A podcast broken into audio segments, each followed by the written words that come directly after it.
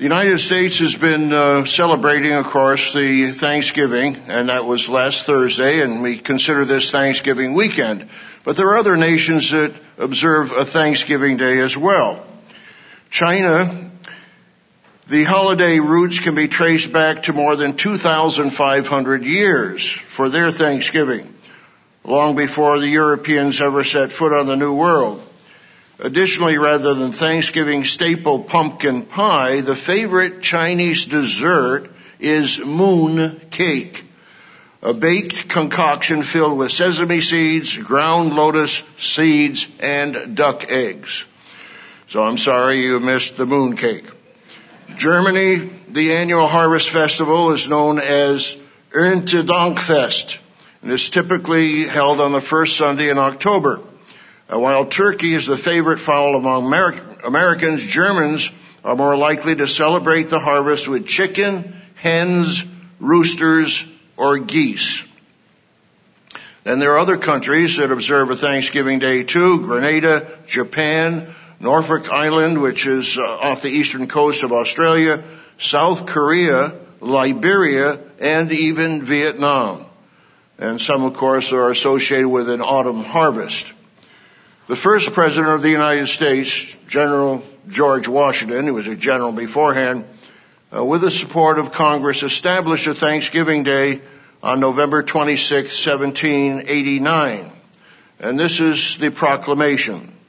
Whereas it is the duty of all nations to acknowledge the providence of Almighty God. Just think about that that it is the duty of all nations to acknowledge the providence of Almighty God, to obey His will, to be grateful for His benefits and humbly to implore His protection and favor.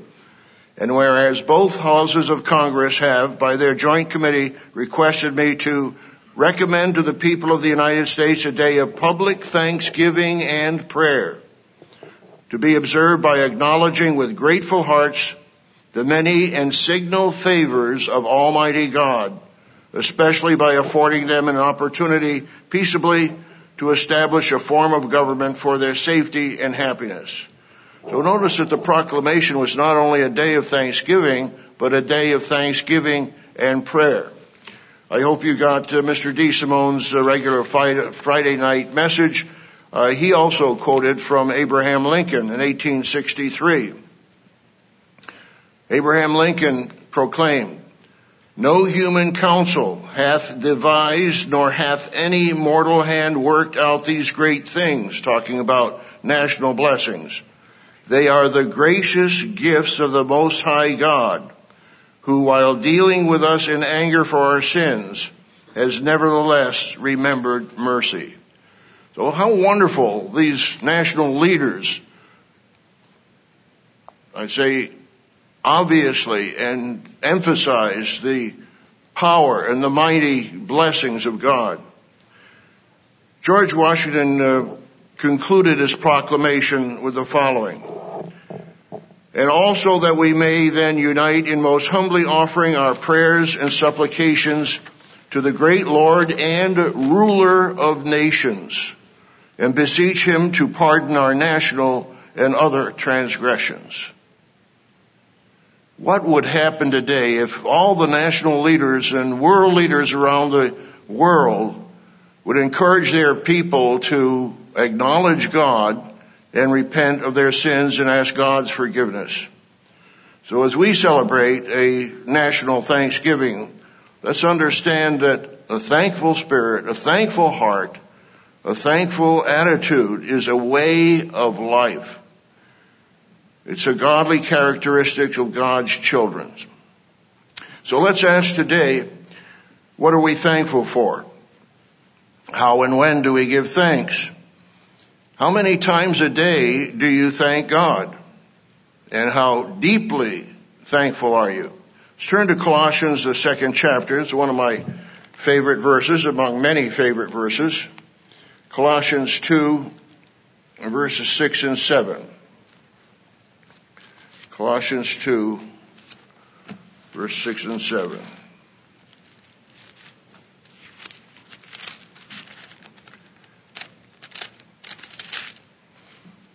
Colossians 2 and starting with verse 6.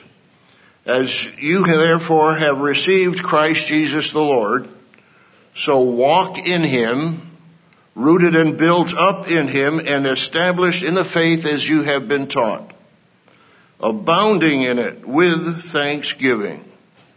So God wants us to walk in Christ, walk in the truth, walk in the doctrines of the church that Christ has taught us, and to be abounding in it with thanksgiving. That's the title of the sermon today, Abounding with Thanksgiving.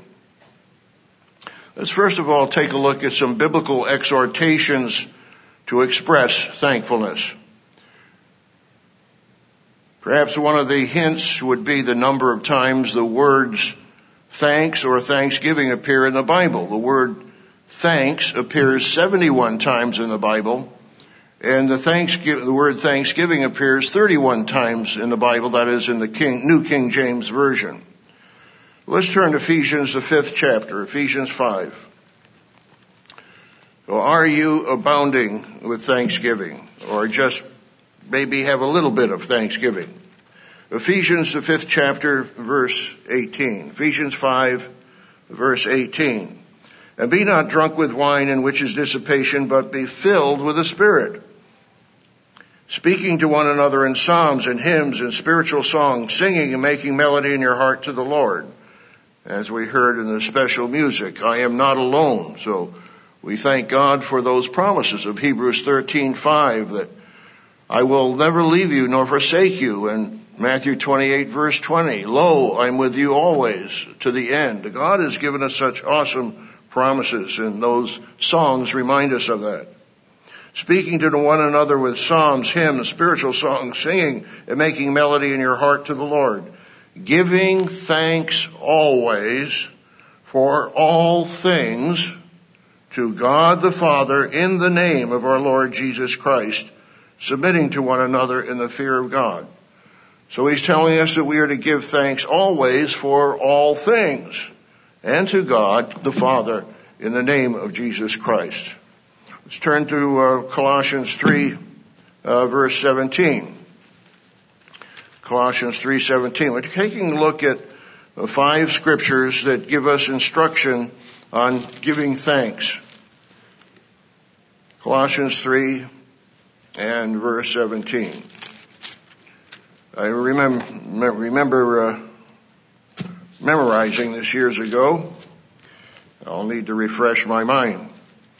And whatever you do in word or deed, do all in the name of the Lord Jesus, giving thanks to God the Father through him. Colossians 3 verse 17. So whatever you do, it makes a total difference in your mindset, in your thinking, your approach to everyday life that every action, every thought should be done in the name of Christ.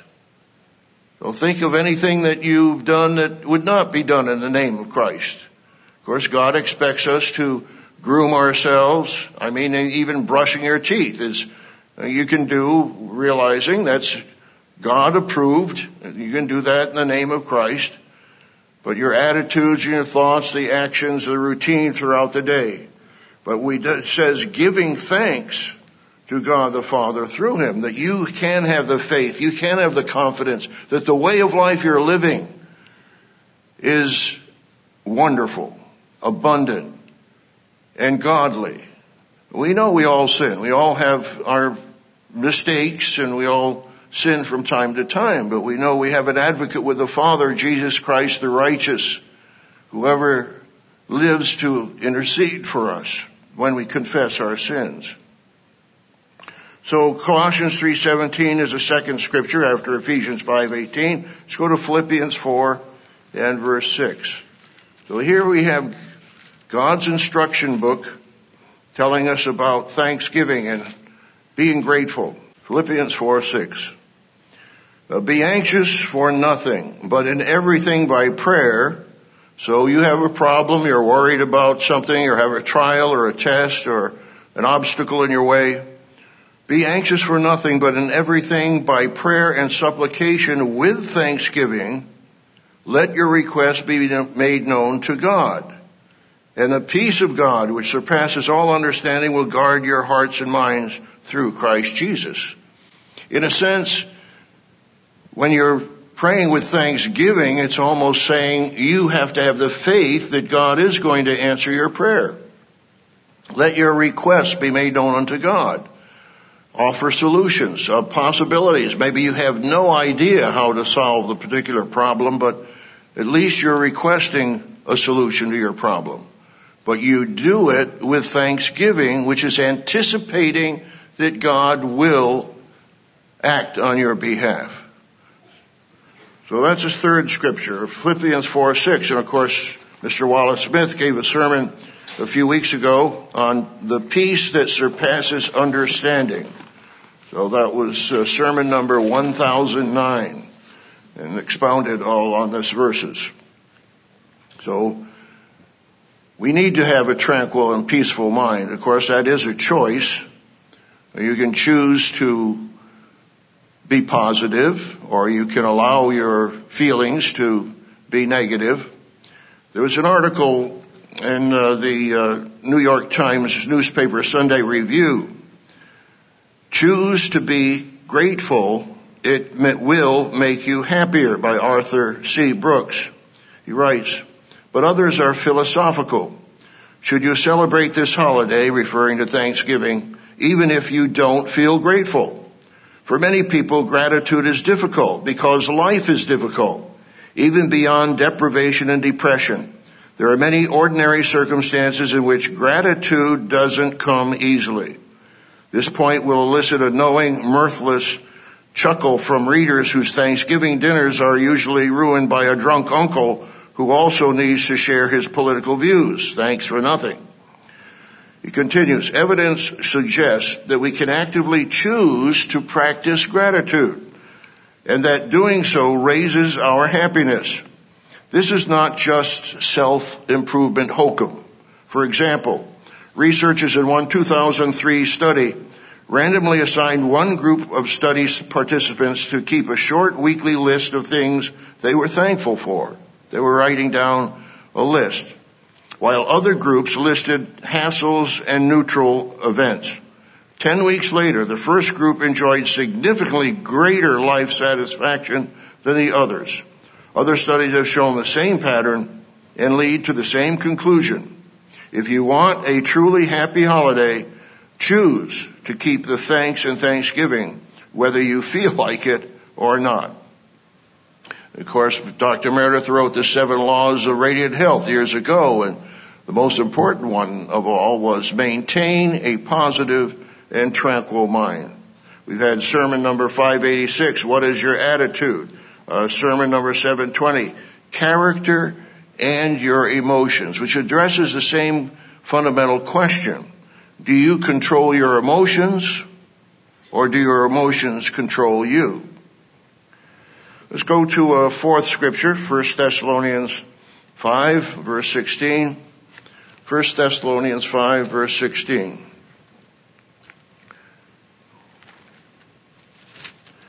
Whatever we do in word or deed, we want to do in Christ's name, giving thanks to God the Father. And if we're anxious, we want to decide to confront that anxiety by making our request to God with thanksgiving.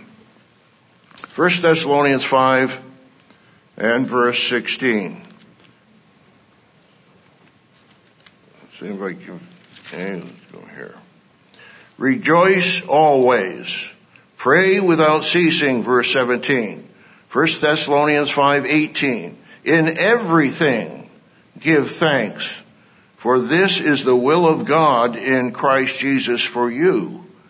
And we pray your, every day, your will be done. We had a sermon on that just a few weeks ago. Your will be done. In everything give thanks, for this is the will of God in Christ Jesus for you. The fifth scripture I already give, so I won't turn to it again. Colossians 2 verses 6 and 7. Be rooted and build up in Him and established in the faith as you have been taught, abounding therein with thanksgiving. So these are introductory exhortations from God and His instruction book to us on being thankful. Let's take a look at a couple biblical examples of individuals who express thanksgiving. Uh, take a look at our Savior, Jesus Christ, if you'll turn to Matthew, the 11th chapter. Matthew 11. And this is so inspiring because when you think of all the philosophical errors and heresies that are circulating in the religious world today, you realize how, what a wonderful truth God has given us, as we just saw in the, the telecast on the truth about hell. What an awesome truth that is when you realize there are billions of people who are deceived in thinking that they may be going to hell or their relatives are now even burning in hell. Matthew, the 11th chapter and verse 25. Matthew 11, verse 25. At that time, Jesus said, know, he was talking about uh, Tyre and Sidon and the white throne judgment, uh, the day of judgment. Matthew 11:25. At that time, Jesus answered and said, "I thank you, Father." So here, Christ is expressing thanksgiving Himself. Lord of heaven and earth, that you have hid these, hidden these things from the wise and prudent, and have revealed them unto babes. Even so, Father, for it seemed good in your sight. What a wonderful truth that God is giving us understanding of the truth where the great and the mighty and the intellectuals and the great uh, Nobel Prize winners of the world don't know the simple fundamental truths that God has revealed to us. As Jesus said, it's babes and thank God for having revealed that. Turn to Matthew, the 15th chapter, just over a couple pages, and again we see Christ's example of giving thanks. Matthew 15 and verse 35. Remember here the large crowds. He had them sit down in uh, order, orderly ranks. They had only seven uh, loaves and a few little fish. He commanded the multitude to sit down on the ground. Matthew 15 verse 36. And he took the seven loaves and the fish and gave thanks, broke them and gave them to his disciples and the disciples gave them to the multitude. So they all ate and were filled and they took up seven large baskets full of the fragments that were left. Now those who ate were 4,000 men besides women and children. And he sent away the multitude, got in the boat, and came to the region of Magdala. So Christ gave thanks even as he knew that this miracle was going to be performed of being able to feed the 4,000. Look at another example. Matthew the 26th chapter. And here we rehearse this every Passover season, but think, think about this. He's giving thanks to God, even anticipating the beatings, the scourgings, and the crucifixions. That he even thanks God here in Matthew 26 and verse 26 during the Passover. And as they were eating, Jesus took bread, blessed and broke it, and gave it to his disciples and said, Take, eat. This is my body. Then he took the cup and gave thanks and gave it to them all, saying, Drink from it, all of you, for this is my blood in the new covenant which is shed for many for the remission of sins. So here he's giving thanks for the wine, which is symbolic of the blood that he knew he was going to be shedding. It's an amazing attitude that Christ had to be able to give thanks, even knowing what he was thanking God for was symbolic of his own shed blood and of his beaten body. Turn to uh, Luke the 17th chapter where is an example of some who were healed, but they didn't give thanks. Well, one person did, as we see here in Luke the 17th chapter and verse 15. And one of them, when he saw that he was healed, they were returned and with a loud voice glorified God Luke 17:16 and fell down on his face at his feet, giving him thanks, and he was a Samaritan. So Jesus answered and said, where were there not ten cleansed? Where are the nine? Were there not any found who returned to give glory to God except this foreigner? So here we have the example of nine, in a sense, being unthankful, or at least not expressing thanks and not giving glory to God as Jesus did. But one gave thanks to God. Take another example of a wrong kind of thanksgiving in Luke, the 18th chapter, just over a page 18. You know the story of the two men. Luke 18 verse 10. Two men went up to the temple to pray, one a Pharisee and the other a tax collector. The Pharisee stood and prayed thus with himself. So you have to realize that he thought he was praying to God, but he was really praying within himself. God, I thank you that I am not like other men, extortioners, unjust, adulterers, or even as this tax collector. I fast twice a week. I give tithes of all I possess. So here he was thanking God for his goodness. So what did Christ say about that attitude?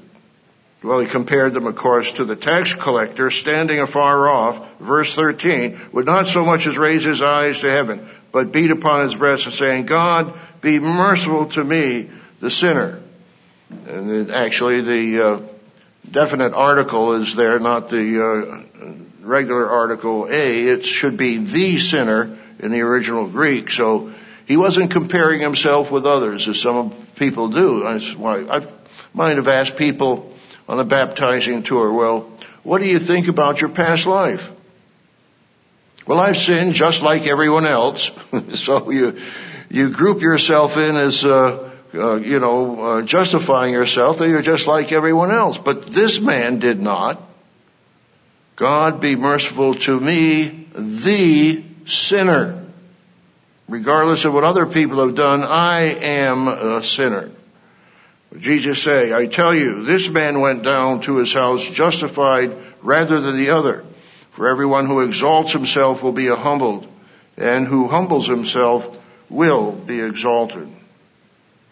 We take a couple examples of, we see this warning of the wrong kind of thankfulness or unthankfulness or neglect of thanksgiving. Second Timothy the third chapter. You all know that prophecy for our day today, which is certainly true in the apostle Paul's day, but also true in our day today.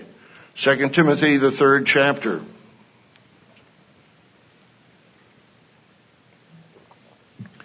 But know this, that in the last day, day hmm, Know this that in the last days perilous times will come, where men will be lovers of themselves, lovers of money, boasters, proud, blasphemers, disobedient to parents, unthankful, unholy, unloving, unforgiving, slanderers, without self-control, brutal, despisers of good, traitors, headstrong, haughty, lovers of pleasure rather than lovers of God, having a form of godliness but denying its power and from such people turn away. An apt description being fulfilled in prophecy for our world today. We have an ungrateful nation and a nation that will not even, if it is grateful, will just like the, uh, the Pharisee, uh, uh, praise himself rather than praising God for all the blessings. One more warning here in Romans, the first chapter, Romans 1 and to realize that unthankfulness can lead to all kinds of wrong attitudes. And of course it can just be a symptom of a basic fundamental sinning attitude, selfish attitude, or a narcissistic attitude. We were just talking about that, I think, on uh, Thanksgiving Day about uh, where did the word narcissus come from? It means selfish, self-centered. Well, the Greek mythology was that there was this man Nars, uh, Narcissus, I guess his name was, Narcissus, and he apparently didn't have mirrors in those days, but he looked in a, a pond of water and saw his face and he thought, that is such a beautiful face. He began, I guess, uh, proud, he was very proud of himself. And so the word narcissism has come. Those who are, are exalt themselves and, and really uh, kind of promote themselves with a great deal of vanity. I had a, a friend in a fraternity at uh, college uh, there at RPI in Troy, New York. He and I would play uh, ping pong together quite a bit. And at the time, there was a song, popular song, uh, "Mr. Wonderful, That's You," and uh, we would sing that from time to time. but one time, he was had his his shirt off and he's flexing his muscles in front of a, wind, a mirror, and he was saying, "Mr. Wonderful, that's me." So he was uh, kind of proud of himself. Well, here in Romans uh, first chapter, verse 18, the wrath of God is revealed from heaven against ungodliness and unrighteousness of men who suppress the truth in unrighteousness. Romans 1 verse 19, because what may be known of God is manifest in them, for God has shown it to them. For since the creation of the world, his invisible attributes are clearly seen, being understood by the things that are made, even his eternal power and Godhead, so that they are without excuse, because although they knew God, they did not glorify Him as God, nor were thankful, but became futile in their thoughts, and their foolish hearts were darkened. So we see that two sides of the coin, the people that are unthankful and their associated behaviors and thoughts contrasted with the loving, edifying thoughts of people who are very thankful. So God's wrath is against those who refuse to acknowledge Him and refuse to acknowledge Him as a source of life, of happiness and abundant life. Turn to uh, James, the first chapter. Because if everyone actually recognized this truth in James 1, you would automatically, or you would, you know, I must choose, you must choose to be thankful, but you would know why to be thankful and to whom you were thankful. James 1 verse 17, an incredible truth. Every good gift and every perfect gift is from above and comes down from the Father of lights with whom there is no variation or shadow of turning. You know, I had one of my ambassador college classes had a PhD student and he, he asked, we were covering this in the class. He says, well, how can that be? How can it be every good and every perfect gift is, is from God? I guess he thought that gifts from human beings to other human beings were not from God. I, was had a problem in, with this somehow. This PhD didn't understand perhaps that the air we breathe comes from God. The soil that we grow plants in comes from God. The minerals that are in the earth from which we make machines and other items comes from God. Everything comes from God. So you have to make sure that you understand that. Of his own will, he brought us forth by the word of truth that we might be a kind of first fruits of his creation, or as the King James, of his own will begat he us with the word of truth. The wonderful revelation of what God is doing here on earth, creating a royal family, first by begettal, growing and overcoming until God saves us at the resurrection. What an awesome truth God has given us or for so many things to be thankful for. Oh, on Thanksgiving Day, we had uh, around our table, we had uh, eight people around our table and and I was uh, we each asked the question, what are you thankful for? Not getting to the deeper spiritual things, but more the social and family level. And some of the people around the table said, well, I, I'm thankful for my family. Another person said, I'm thankful for music. Another person said, I'm thankful to attend Living University this semester from another country and being uh, able to attend the Charlotte congregation. So that person was thankful for that. I said I was thankful for my wife of 53 years. That I don't know that I'd be alive if it weren't for her, for the basic times that I've gone through and certain troubles. But I'm just very thankful for my wife. And I'm sure that you've expressed that same kind of thanksgiving as well.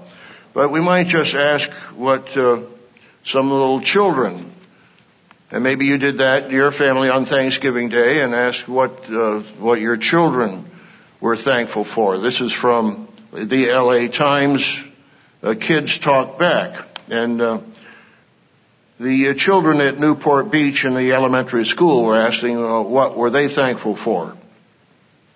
At Mariners Elementary School in Newport Beach, what are you most thankful for?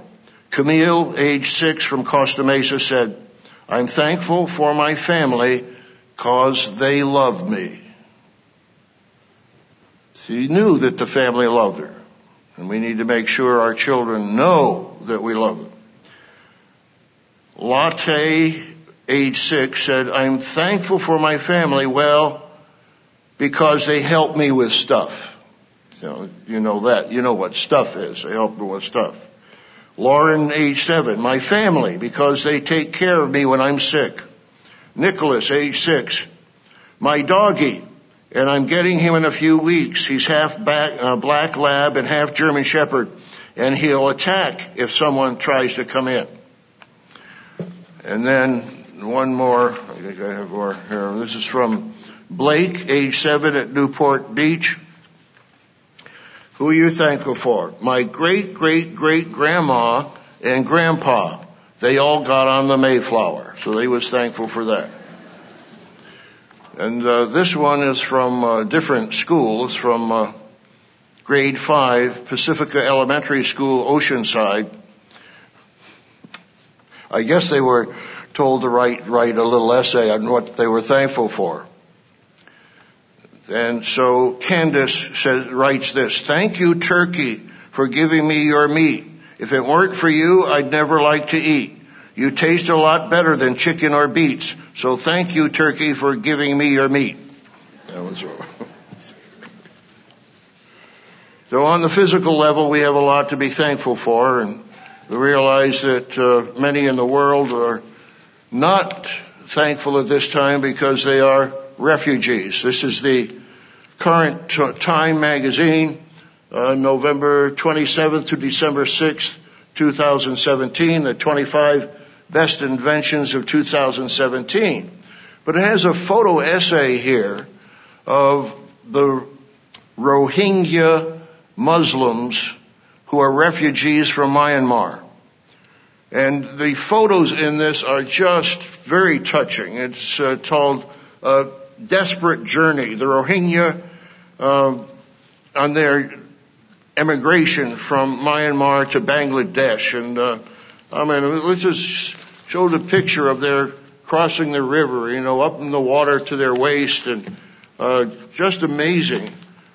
Um, the children and all crowded together with their life belongings in their hands, and uh, a statement here on page 44: more than 600,000 Rohingya have fled Myanmar into Bangladesh, Bangladesh since last August. Uh, an amazing photo essay. This one is just uh, amazing, showing a string of people uh, on the horizon. Uh, one woman with a, a, bar over her shoulders with uh, two uh, sacks of her goods hanging from the the staff on her shoulder.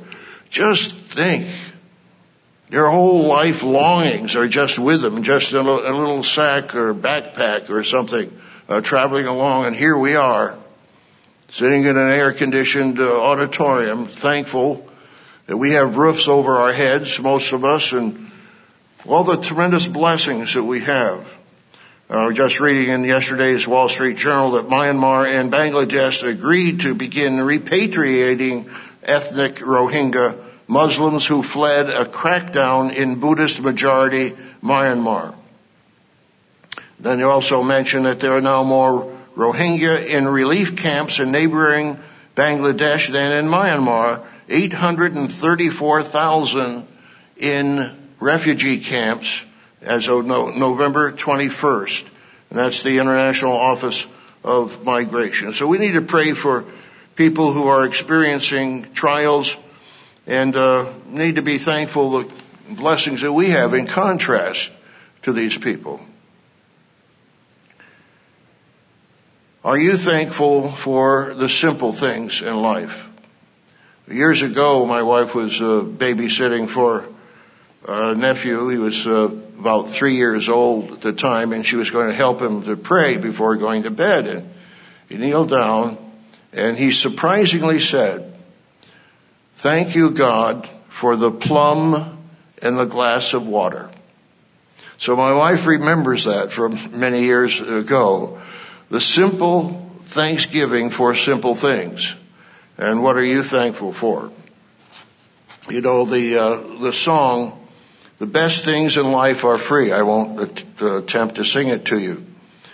The best things in life are free. The moon belongs to everyone. The best things in life are free. The stars belong to everyone. They gleam there for you and me. The flowers in spring, the robins that sing, the sunbeams that shine, they're yours, they're mine. And love can come to everyone. The best things in life are free. So we thank God for His creation. We thank God. I was looking at the uh, silvery moon. There was a new moon just a few nights ago and just, just beautiful. Just a sliver of the moon up there. It's so beautiful. And in our walkway when I go out the front door to, to the car in the morning, we have some rose bushes and those little rose buds that are starting to blossom. Just absolutely beautiful. No human being could create such beauty. I hope you're all appreciative of the physical things all the way from uh, maybe only scientists are thankful for electrons, atoms, and molecules that make up matter. Uh, but you think from the, the tiniest matter of existence to the vast universe. We just did a telecast uh, on uh, on the universe, our awesome universe. I forget the exact title of it, but there are galaxies going out in space at hundred million miles per hour. And I asked uh, Mr. Smith to do a little research, and he found that even a quasar has been discovered as going 237 million miles an hour out into space. You take a look at NASA's photographs from the Hubble, uh, Hubble telescope and what awesome beauty there is out there. The Tadpole galaxy, the Whirlpool galaxy, the Swan galaxy, just absolute beauty.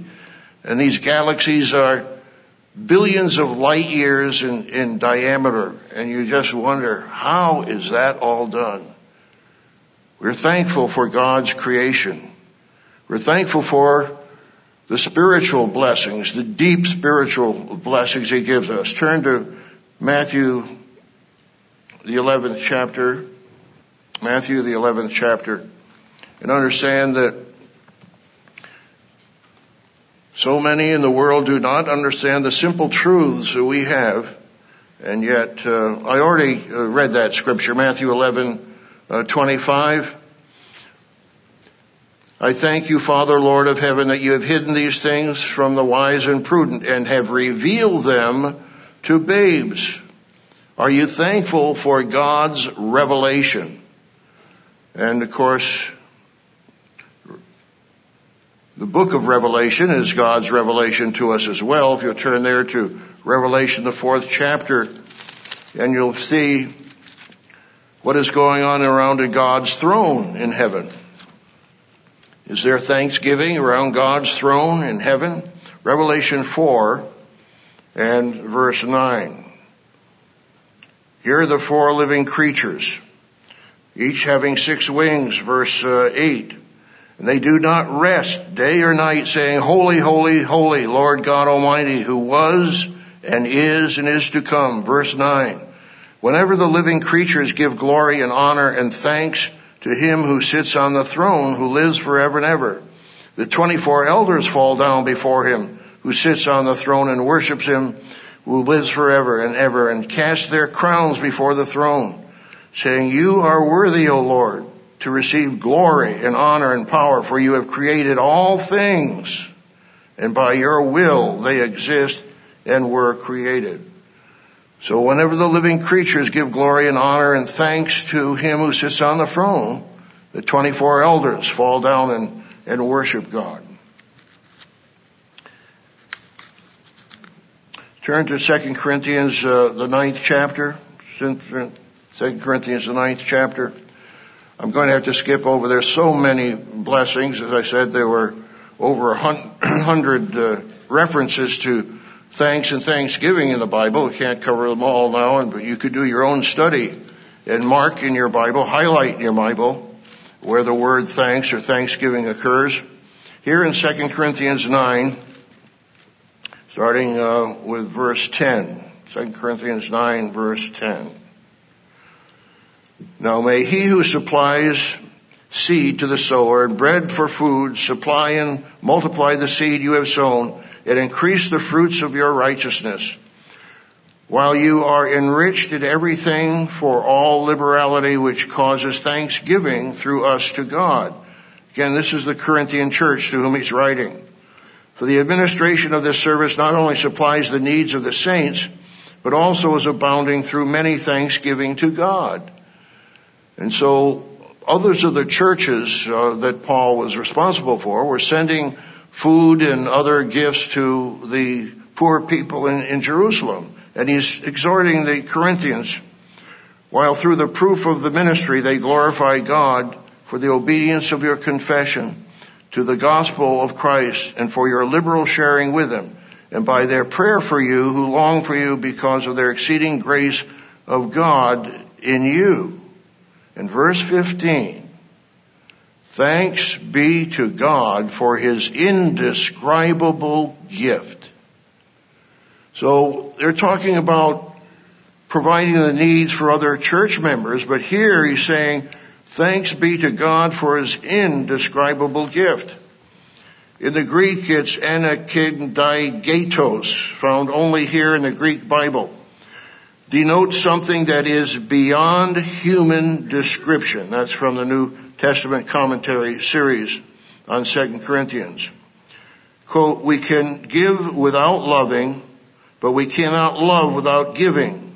God so loved us that he gave the ultimate gift whose cost can never be matched, the gift of his only son. You think about this verse, and I hope you have marked it in your Bible. If you have a Bible, you can mark. Thanks be to God for his indescribable gift. And if you were asked, what are you thankful for in terms the ultimate?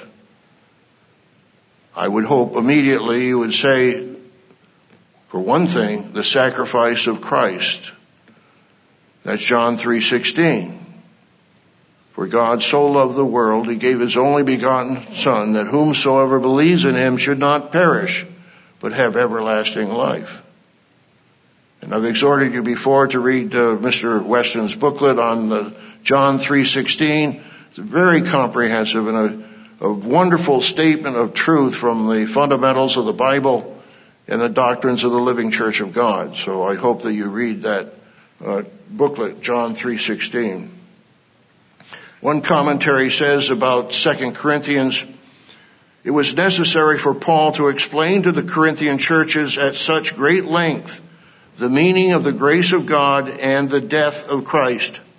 Apparently, they did not understand what it meant either to be loved or to show love.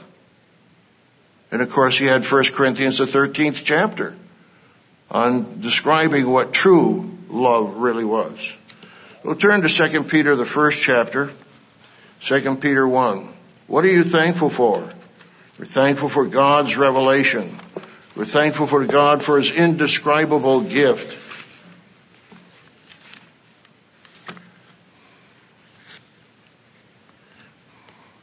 In 2 Peter, the first chapter, we've emphasized this before, that God has given us freely so many exceeding great and precious promises.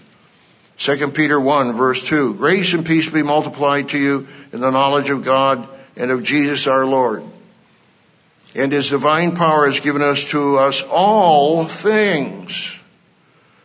you know, if you're wondering, you're sad that you don't have anything, Uh, God says, look, He's giving you all things that pertain to life and godliness.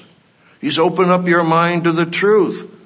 As Jesus thanked the Father that He's revealed these things to babes through the knowledge of Him who called us by glory and virtue, by which have been given to us exceedingly great and precious promises, that through these you may be partakers of the divine nature, having escaped the corruption that is in the world through lust. We had the telecast last week on promises and prayers, and I mentioned four different items right here that God has given us all things that pertain to life, that He's given us precious promises, that He's given us the opportunity to partake of His divine nature.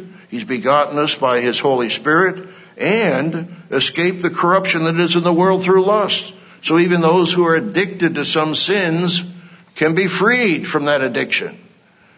Oh, God has given us all those awesome promises, and I hope that you're thankful for those promises. One of those promises is emphasized in Galatians, the third chapter. There are many, many, many promises, uh, hundreds of them, of course, in the Bible.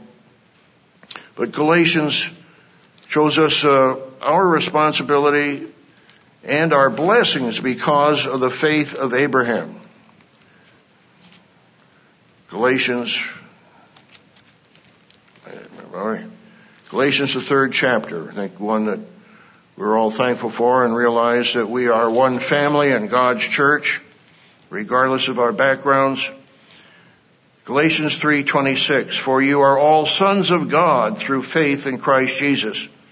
For as many as you were baptized into Christ have put on Christ.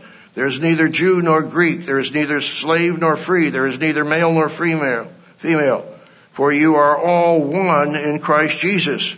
And if you are Christ, then you are Abraham's seed and heirs according to the promise. So we are heirs according to that promise. And of course, one of those promises was to Abraham in Romans, the fourth chapter, he is heir of the world. And of course, one of those promises was that his seed was going to be the Messiah, Jesus Christ. And so that we all one in Christ, and we are heirs of the promise. We go on and on, but let me just mention some more, and I hope you've given thought, perhaps made your own list of spiritual blessings for which you're thankful. I'm thankful for the gospel understanding the true gospel of Jesus Christ, the coming kingdom of God, that Christ is the King of kings and Lord of lords, and that we can be forgiven because of his sacrifice. He said in Mark 1, you know, repent and believe in the gospel. So once we've repented and accepted Jesus Christ as personal Savior, and in faith and are baptized, we receive the gift of the Holy Spirit. We're begotten sons and daughters of the Almighty. We thank God that that gospel is going out to the rest of the world and keep praying for more open doors so that the true gospel, the good news of the coming kingdom of God can go out in greater power. We thank God for the privilege of coming before God's throne. Hebrews the fourth chapter. Let's turn back there. Hebrews 4.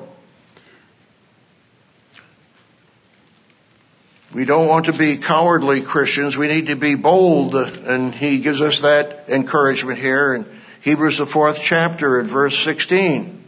Let us therefore come boldly to the throne of grace that we may obtain mercy and find grace to help in time of need. I tell God it's always a time of need for me, but sometimes it's a more serious need when you're going through a trial or a test or a problem. Come boldly before that throne. Because, verse 14, we have a high priest who is there at God's throne to intercede for us. We thank God for the privilege of coming directly to his throne in heaven. We don't need to go through, confess to a, a priest or someone else, although sometimes we need help from, from the ministry, need help from one another but we can go directly to God's throne. We thank God for His comfort. 2 Corinthians, the first chapter. I think uh, the Apostle Paul preached at midnight, and if we continued going on with all the blessings God gives us, we would go on to midnight. I'm not going to go to midnight, by the way. 2 Corinthians and uh, chapter 1, 2 Corinthians 1 another familiar verse. 2 Corinthians 1 verse 3. Blessed be the God and Father of our Lord Jesus Christ, the Father of mercies and God of all comfort, who comforts us in all our tribulation, that we may be able to comfort those who are in any trouble. So God comforts us and we try to comfort others with the comfort with which we ourselves are comforted for, God, by God. So we thank God for his comfort in times of mourning. And we do have, of course, in our Living Church News, a section on loving, in loving memory that reminds us of, of those who are sleeping in Jesus. And we look forward to the resurrection when we will be reunited once again. Turn to Revelation, the first chapter, Revelation 1. Again, we mentioned this before in terms of Christ thanking the Father of what has been revealed to babes, to his children, but how awesome it is that we have from heaven through God's Holy Spirit, through the written word, the mind of God, the Bible, revelation. It's a revealing, it's an opening up, it's giving us an understanding of who and what God is, of the purpose of life, the future of the world, the future of the universe. Revelation 1-1, the revelation of Jesus Christ which God gave him to show his servants things which must shortly take place. And he sent and signified it by an angel to his servant John. In verse 3, blessed is he who reads and those who hear the words of this prophecy and keep those things which are written in it, for the time is near. Mr. Herbert Armstrong spoke about the two trees. They're back in Genesis, the third chapter and you realize there the tree of life and the tree of the knowledge of good and evil. And when Adam and Eve took of the tree of the knowledge of good and evil, they took to themselves the prerogative, they thought, of deciding what was right and wrong. Rejecting the tree of life, they rejected godly revelation. And that's what determines the situation in the world we see today. Because the world, human beings have followed Adam and Eve, rejecting revelation from God and chosen to de- determine for themselves what is right and wrong. That's why it's the, called the tree of the knowledge of good and evil. So much to be thankful for. 1 Corinthians 2 verse 9. We had our former association had a booklet that said you really can't know what God is like because he's so great he's indescribable. Well, that is very misleading because God himself describes what he is like in the Bible. And we believe him and we believe his revelation in the Bible. 1 Corinthians 2 gives us this awesome promise of revelation. 1 Corinthians 2 verse 9, but it is written, eye has not seen nor ear heard, nor have entered into the heart the man and thing, things which God has prepared for those who love him.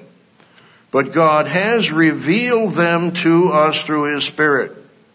For the Spirit searches all things, yes, the deep things of God. So, well, yes, we can't know we have not experienced the God plane relationship. We have a God plane relationship in essence with our families and with the church, but we aren't immortal. We haven't put on immortality as yet, so we have not experienced that level of the deep things of God. But we have experienced and understand from His revelation, if we obey Him, because a good understanding have all they who keep his commandments, Psalm 111 verse 10. We understand deep things. We thank God for what we understand. His plan of salvation that he's revealed through the weekly Sabbath and the annual festivals and holy days. We understand the way of life, what the physical laws, the natural laws, the spiritual laws. And Jesus said he came that we might have life and have it more abundantly.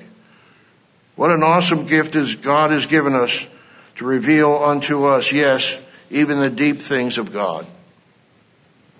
And what else have you written down on your list of spiritual blessings if you have?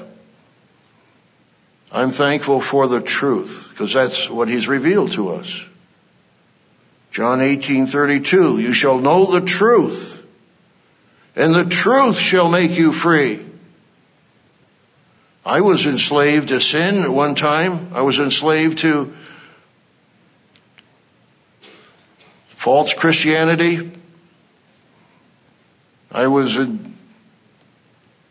I was depressed because I didn't know what the future held. All I could see when I got out of the army in 1959, all I could see was nuclear holocaust between the United States and the Soviet Union because at that time they were exercising what is called MAD, M-A-D, mutual assured destruction, supposedly would keep each other from nuclear annihilation.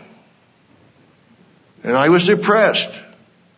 But God revealed to me the truth as I began to hear Mr. Armstrong read the Bible, take the Ambassador College Bible Correspondence course, listen to the gospel over the radio, the wonderful world tomorrow, and God freed me from those deceptions. You shall know the truth, and the truth shall make you free. We love and rejoice in the truth. It says in 1 Corinthians 13:7, rejoice in the truth. I thank uh, God also for Mr. Weston's sermon last week um, on think no evil. He also was discussing that in 1 Corinthians the 13th chapter. We rejoice in the truth. Actually, sermon number 410. What else do you, are you thankful for? Well, I'm going to be running out of time. Hope you're thankful for lessons that you've learned. As we heard, Dr. Meredith, even after a stroke several years ago, said he wanted to learn whatever lessons he could learn. And in February, when he learned of his prostate cancer, he said, I still want to learn whatever lessons God wants me to learn before I die. Are you thankful for whatever lessons you've learned that are life changing, life learning, life lasting lessons in life? No, Jesus lived for just only 33 and a half years, but for some of us it takes much longer to learn those lessons. Turn to 2 Peter 3 and verse 8. 2 Peter 3 and verse 8.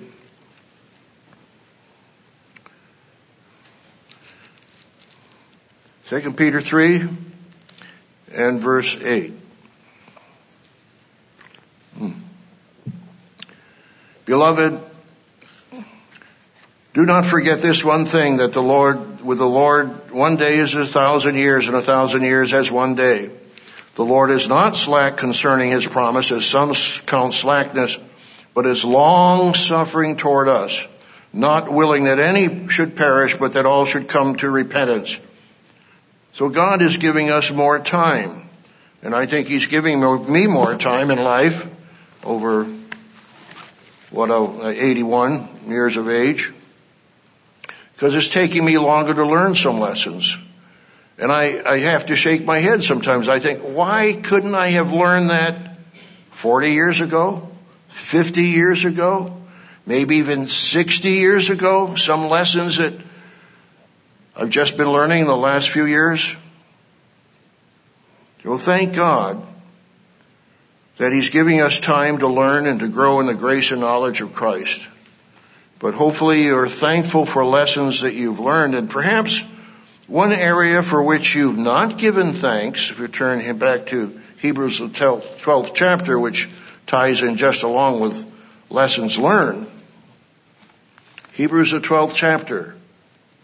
Have you ever, or have you recently, or even in the past year, thanked God for His correction? Hebrews the 12th chapter and verse 5. And you have forgotten the exhortation which speaks to you as to sons. Again, quoting from Proverbs 3. My son, do not despise the chastening of the Lord, not, nor be discouraged when you are re- rebuked by him, but whom the Lord loves, he chastens and scourges every son whom he, lo- he receives. So God loves you if you have received correction. Verse 7, if you endure chastening, God deals with you as with sons. For what son is there whom a father does not chasten? Thank God for his correction. And I realize, I mean, just the past week, uh, God's given me some correction, and I'm thankful for that. And I think back in some of the incidences of my life, as I shared with you in my sermon on Romans 8:28, that when I was driving uh, rather speedily, trying to set a speed record going from my home in Meriden, Connecticut back to Troy, New York with the slick tires on 51 Chevy automobile and skidded around a corner and crashed into a, a milk truck. Well, I learned a lesson from that and I think God allowed that accident so I would not have a more terrible accident. It was a Romans 828. I did make the mistake, however. I said, well, mom, you didn't tell me to be careful when I left. So I tell my wife to be careful every time she goes somewhere. And she tells me to be careful. But we learn lessons and thank God for his corrections. So how do we thank God? We thank God in our speech.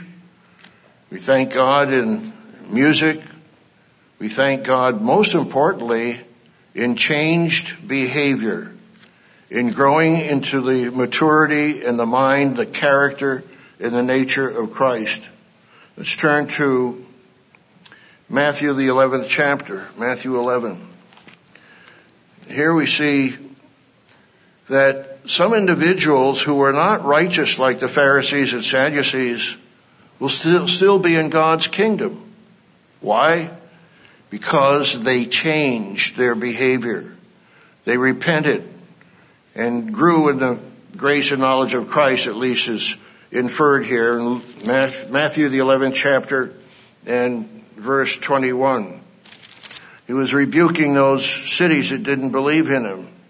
Woe to you, Chorazin! Woe to you, Bethsaida! For his mighty works were done in you, had done in Tyre and Sidon, they would have repented long ago in sackcloth and ashes. But I say to you, it'll be more tolerable for Tyre and Sidon in the day of judgment than for you. So there are going to be people in the white throne judgment, as we saw in the telecast, that are going to be in God's kingdom. We are very thankful that God has a plan for salvation. Turn to 1 Corinthians, the sixth chapter. 1 Corinthians, the sixth chapter.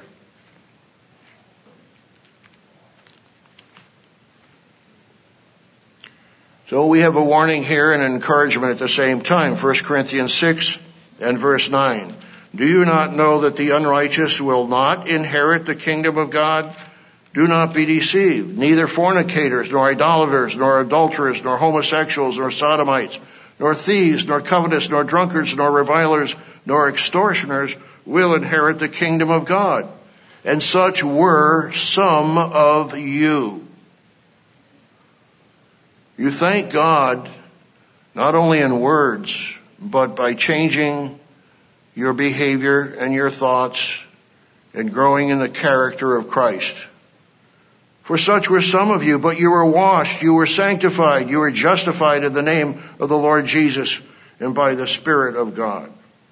So these human beings had a changed life. Romans the 12th chapter, Romans 12. And we thank God by being a living sacrifice, as it tells us here in Romans 12. Romans 12 verse 1. I beseech you therefore, brethren, by the mercies of God, that you present your bodies a living sacrifice, wholly acceptable to God, which is your reasonable service. And be not conformed to this world, but be transformed by the renewing of your mind that you may prove what is that good and acceptable and perfect will of God. So we have to make sure that we're changing our lives, that we're a living sacrifice, and that we're being conformed to the very image of Christ. We need to also make sure that we give thanks to God not only through changed behavior and growing in the maturity and the stature of Christ, but we give thanks to God even when we are experiencing trials. I think you all know James, the first chapter, James 1. And that's maybe more difficult to do than other times. How can I thank God when I'm going through trials? James, the first chapter,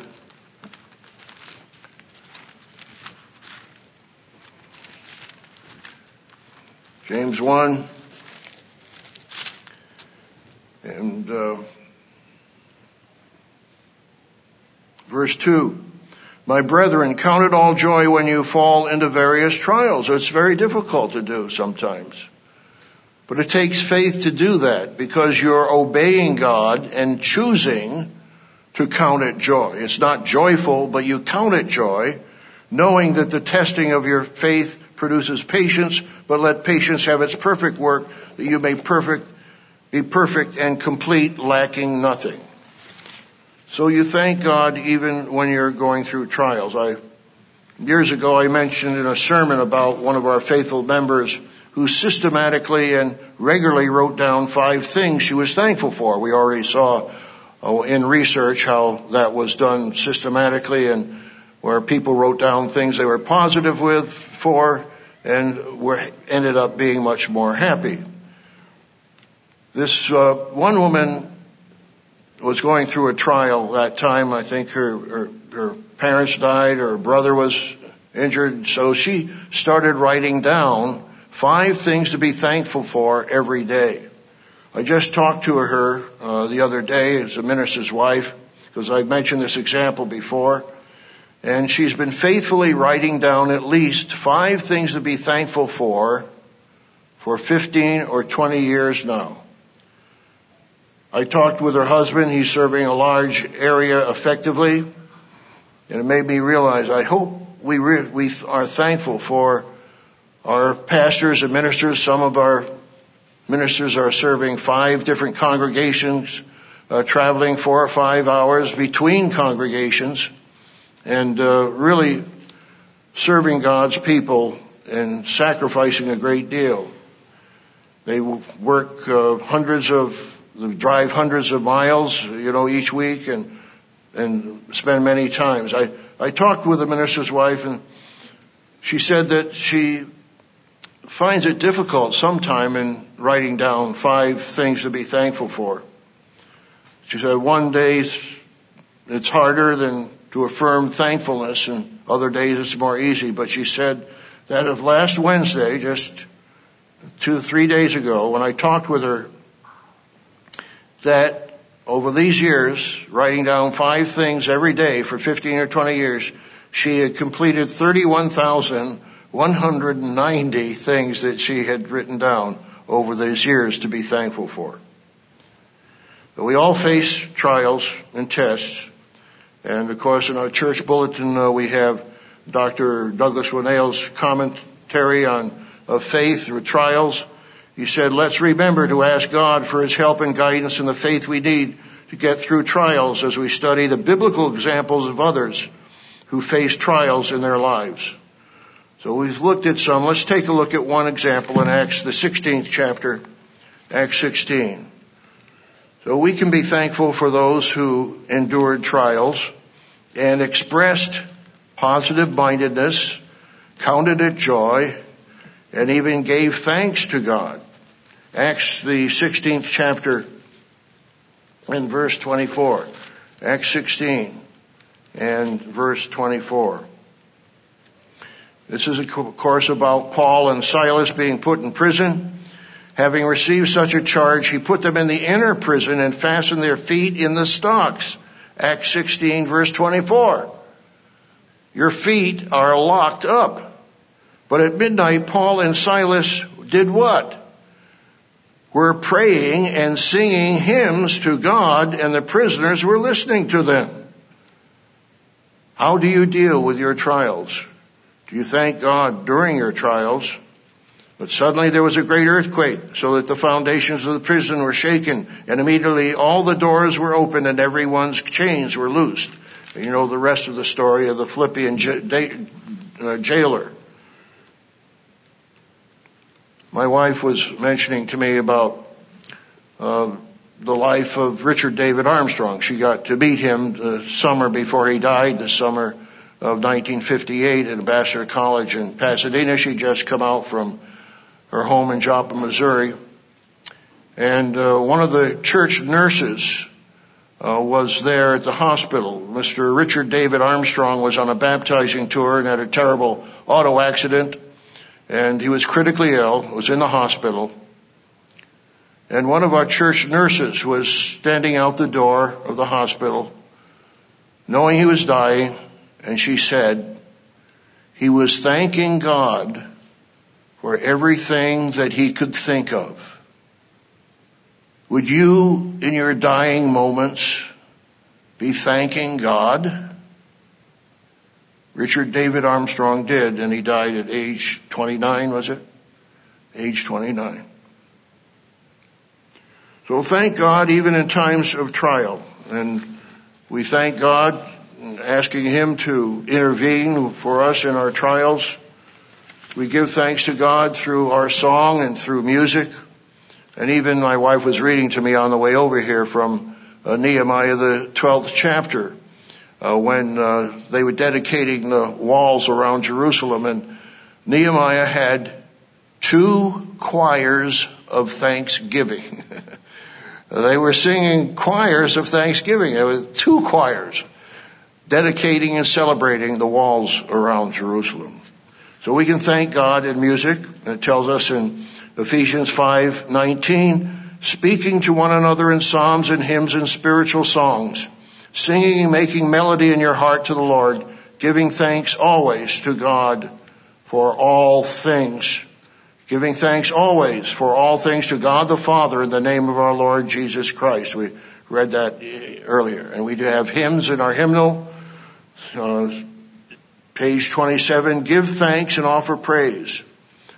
Page 68, give thanks and praise the eternal. Page 73, we praise thee, O God, our Redeemer. And the sentence says, in grateful devotion, our tribute we bring. So brethren, express your thanksgiving to God many times a day. Express your gratitude to others for their kindness to you.